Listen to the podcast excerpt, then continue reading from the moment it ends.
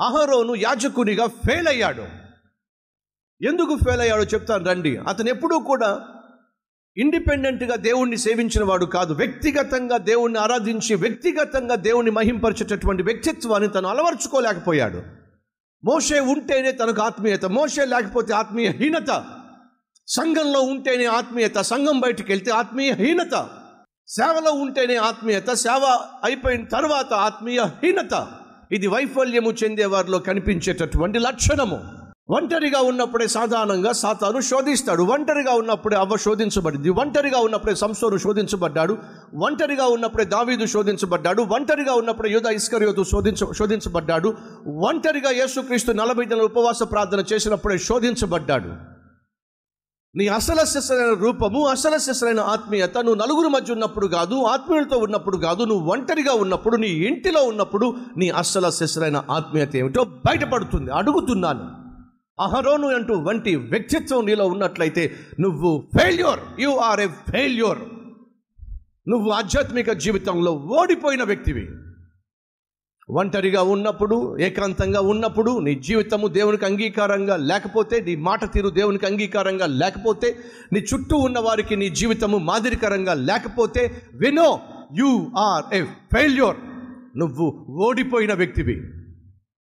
దేవుడిచ్చినటువంటి అద్భుతమైనటువంటి అద్భుతమైనటువంటి బాధ్యతను అహరోను స్వీకరించాడు.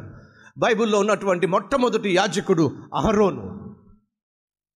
అంత అద్భుతమైన బాధ్యత దేవుడు అహరోనుకి ఇస్తే అహరోను ఎంత నిర్లక్ష్యంగా తన బాధ్యత నిర్వర్తిస్తున్నాడో చూడండి. ఒక దూడను తయారు చేసిన తర్వాత ఏమని దూడను చూసి అంటున్నారో మీ కొరకు చదవాలని ఆశపడుతున్నాను. నాలుగవ వచ్చిన చదువుతున్నాను. అతడి వారి యొద్ద వాటిని తీసుకొని పోగరతో రూపము ఏర్పరిచి దానిని పోత పోసిన తరువాత దూడగా చేసెను. అప్పుడు వారు ఓ ఇస్రాయేలు ఐగుప్తు దేశములో నుండి నిన్ను రప్పించిన నీ దేవుడు ఇదే అనిరి. దూడను చూపిస్తూ ఇస్రాయేల్ అంటున్నారట ఐగుప్తు నుండి మనల్ని విడిపించినది దేవుడు. ఇదే దూడను చూపించి దేవుడు అంటున్నారండి. దేవుడి హృదయం ఎంతగా పగిలిపోయి ఉంటుందో ఆలోచించండి. ఒరే ఒరే ఒరే ఒరే ఒరే ఒరే మూర్ఖుల్లారా. ఐగుప్తు నుంచి మిమ్మల్ని తీసుకొచ్చింది దూడ. ఐగుప్తు నుంచి మిమ్మల్ని విడిపించింది ఈ జంతువా? కాదురా. మిమ్మల్ని ప్రాణంగా ప్రేమించి మిమ్మల్ని సృష్టించి మిమ్మల్ని ప్రేమించి మీ బానిసత్వాన్ని చూసి తట్టుకోలేక విడిపించింది నేను. నేను ఉన్నవాడను అనువాడను అనే దేవుడు వాళ్ళ మధ్య దేవుడుగా ఉంటే వాళ్ళందరూ ఒక దూడను చేసుకుని ఆ దూడను చూసి అంటున్నారట ఇస్రాయేలు వినుమో ఐగుప్తు నుండి మనల్ని విడిపించింది ఇదే. ఆ దూడను తయారు చేసింది ఎవరు? మనుషులను ఆ విధంగా దేవునికి వ్యతిరేకంగా నడిపించింది ఎవరు యాజకుడిగా ఉండవలసినటువంటి అహరోను ఆ రోజు తెగించాడు.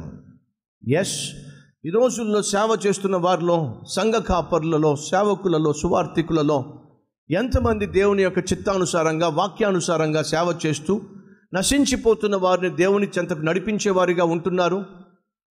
స్వచ్ఛమైన వాక్యం ద్వారా చక్కని సాక్ష్యం ద్వారా ఆత్మీయత ద్వారా తమ చుట్టూ ఉన్న వారికి మాదిరిగా జీవించడం ద్వారా ఎంతమంది వారు దేవునికి దగ్గరగా చేరుస్తున్నారు? యాజకుడు అంటే దేవునికి మనిషికి మధ్యవర్తిగా ఉన్నవాడు.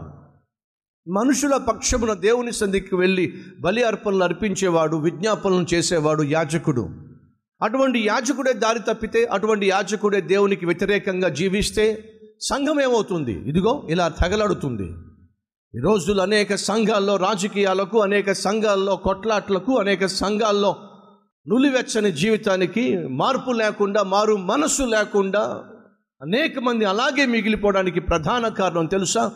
జీవం లేనటువంటి సేవకుడు జీవం లేనటువంటి వాక్యాన్ని జీవం లేనటువంటి ప్రజలకు జీవం లేనటువంటి సందేశాలు అందించటం వల్ల జీవం లేకుండా తాను జీవించటం వల్ల ఈరోజు సంఘాల్లో నిర్జీవము అనేది ఆండమాడుతుంది యాజకునిగా తన బాధ్యతను మర్చిపోయి ఆఖరికి ఒక దూడను తయారు చేసి అంటున్నాడు ఇదే మిమ్మల్ని నడిపించిన దేవత. లేక దేవుడు ఎంత భయంకరం అండి ఒక యాజకుడిగా అది చేయాల్సిందేనా? ఎందుకు ఇలా దాపరు ఎలా తయారయ్యాడు అహరోన్ అంటే పక్కన మోసే లేడు కాబట్టి. మోసే ఉంటే ఇలా చేసేవాడు కాదు.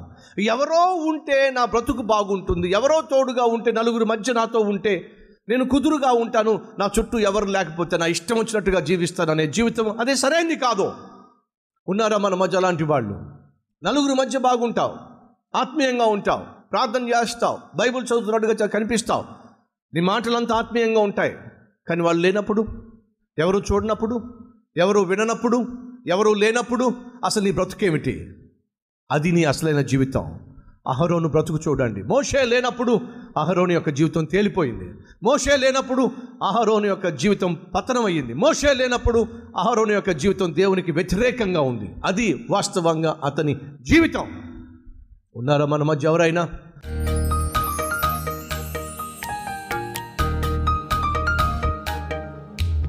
పరిశుద్ధుడు అయిన తండ్రి బహుసూటిగా స్పష్టంగా మాతో మాట్లాడినందుకు వందనాలు.